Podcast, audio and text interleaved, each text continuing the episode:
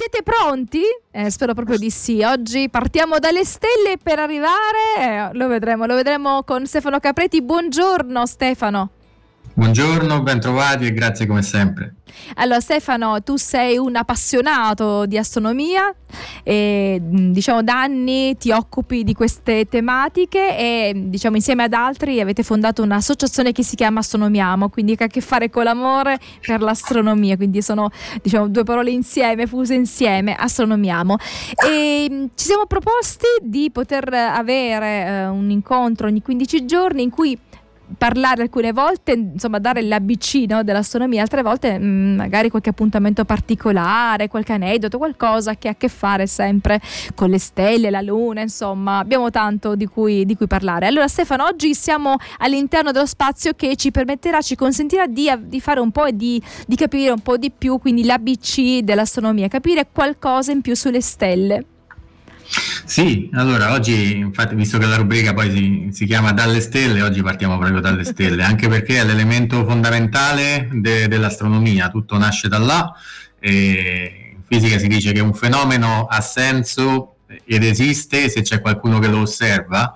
Beh, se noi pensiamo che senza le stelle non ci sarebbe nessuno, eh, almeno per la vita come la conosciamo, in grado di osservare nulla, eh, allora capiamo anche proprio l'importanza di questi, di questi astri perché noi da lì veniamo eh, e adesso ci arriviamo.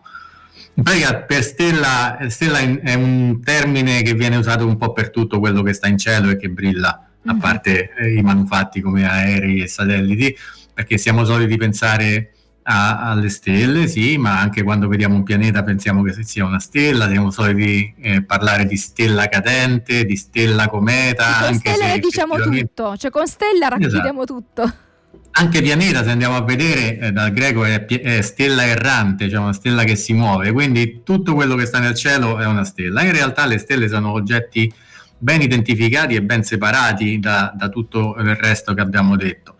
Si tratta di enormi palle di gas, e a scuola ci dicevano che brillano di luce propria e questo è vero perché effettivamente le stelle sono quegli astri che riescono tramite fusioni nucleari interne, insomma, adesso senza scendere nei dettagli chimici, ma trasformando idrogeno in elio ad autoalimentarsi, quindi generare effettivamente una, una, propria energia e quindi la luce che giunge a noi dalle stelle è autogenerata da questo corpo celeste. Invece i pianeti, ad esempio, riflettono la luce delle stelle, così come gli asteroidi, così come le comete. Quindi già questa è una prima distinzione. Perché sono importanti? Per tutta una serie di motivi, alcuni eh, direttamente intuibili, altri invece bisogna un po' eh, ragionarci un po' di più.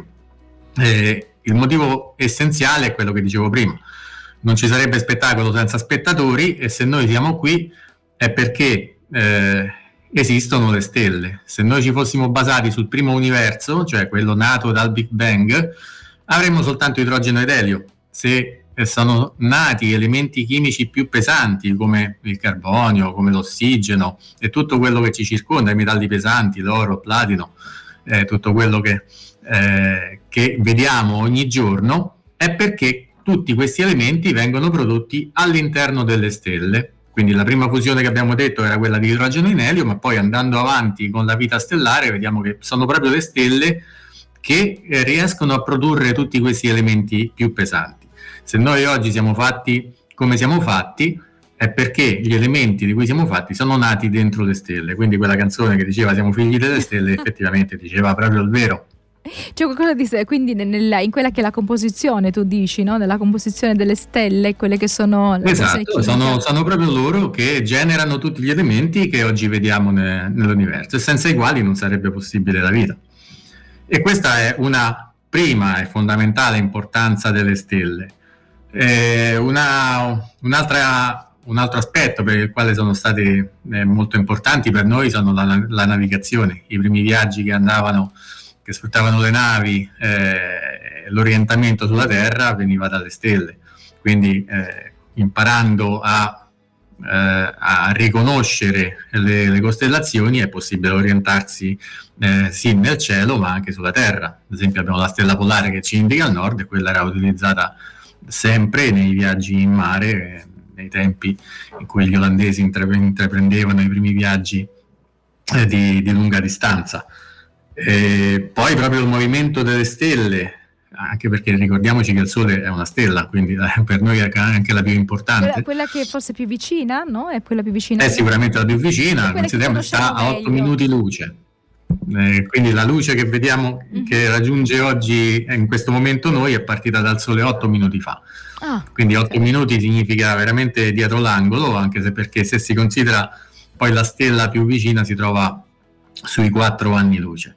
E quindi se consideriamo che in un anno la luce eh, percorre qualcosa come, non lo so dire, 9500 miliardi di chilometri.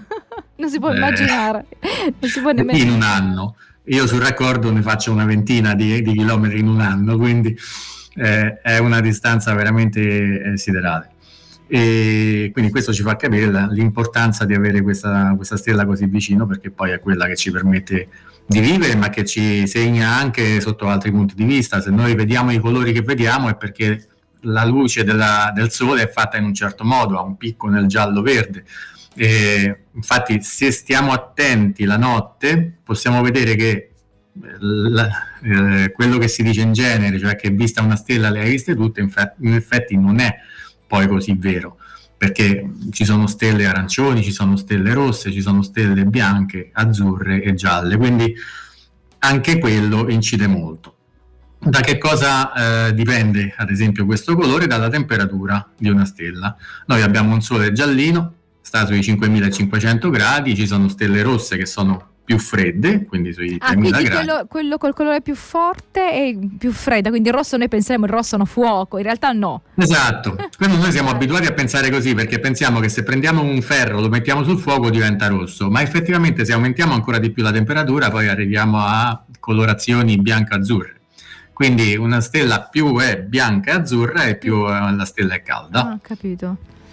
Interessante. Un esempio, Interessante. Sì, sì, un esempio, ad esempio, un esempio nel cielo di queste notti eh, si ha nella costellazione di Orione dove c'è una stella che è marcatamente di colore eh, rosso-arancione. Quindi... E in quale, dove si trova? Perché c'è la città. Allora, lo possiamo vedere sorgere verso est in prima serata e la riconosciamo perché eh, si tratta di tre stelle in fila eh, quindi no, non possiamo mancare. Sì, dico la costellazione d'Orione, ok, ma dove la trovo? Tu dicevi che c'è questa colorazione in tutta la costellazione o c'è una stella? No, allora, partendo dalle tre stelle che sì, rappresentano la cintura, la, cintura mm-hmm. la stella in alto a sinistra rispetto alla cintura ha questo colore. E dalle stelle siamo arrivati, siamo arrivati ad Orione, abbiamo parlato di Orione, è una costellazione che è facilmente individuabile, almeno io riesco facilmente a individuare ed è bello no? quando riesco a, a, a, leggere nel cielo, ne sai, eh, quello è Orione, no? ti senti soddisfatto no? di aver riconosciuto qualcosa, la bellezza anche del sole, diciamo prima come il sole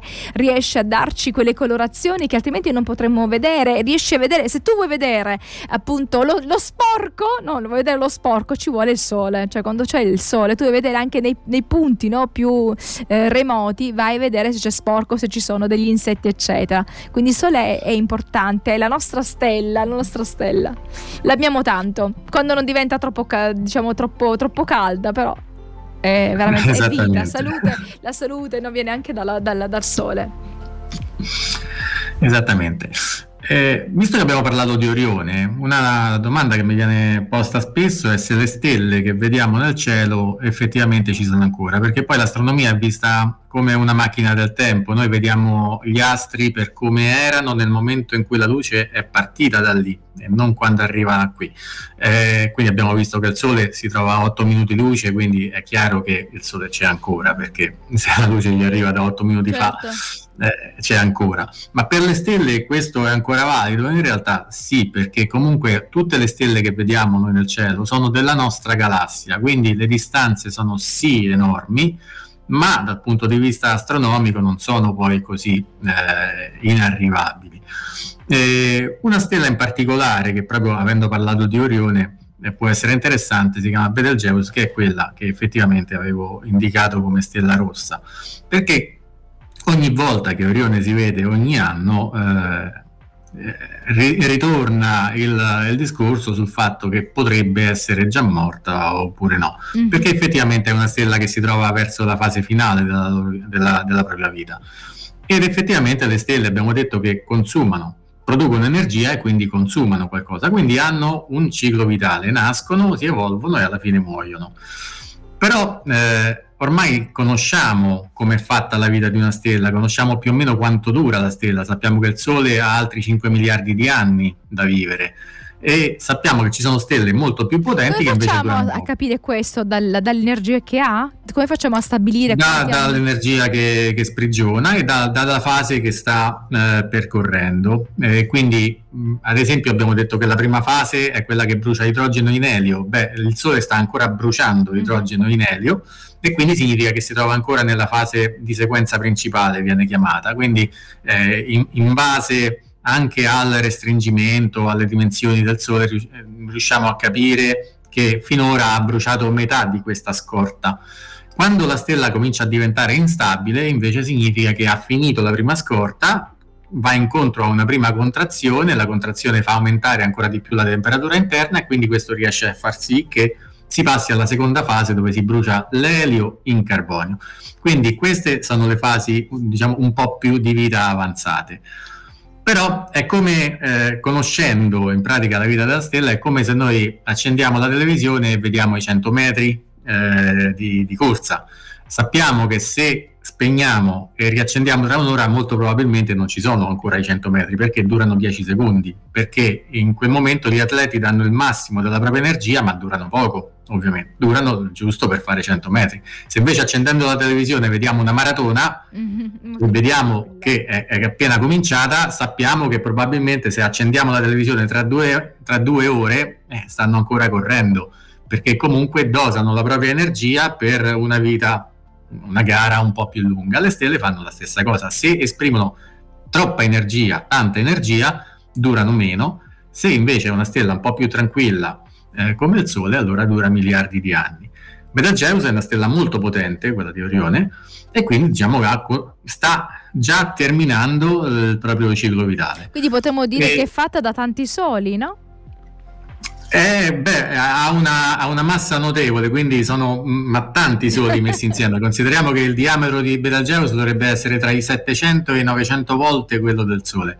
Mm. Quindi se noi prendiamo Betelgeuse e la mettiamo al posto del Sole, la sua orbita eh, ingloba Mercurio, Venere, Terra, Marte, arriva sul, al sistema solare esterno. E quindi questa è anche un'altra, eh, un'altra caratteristica di queste stelle.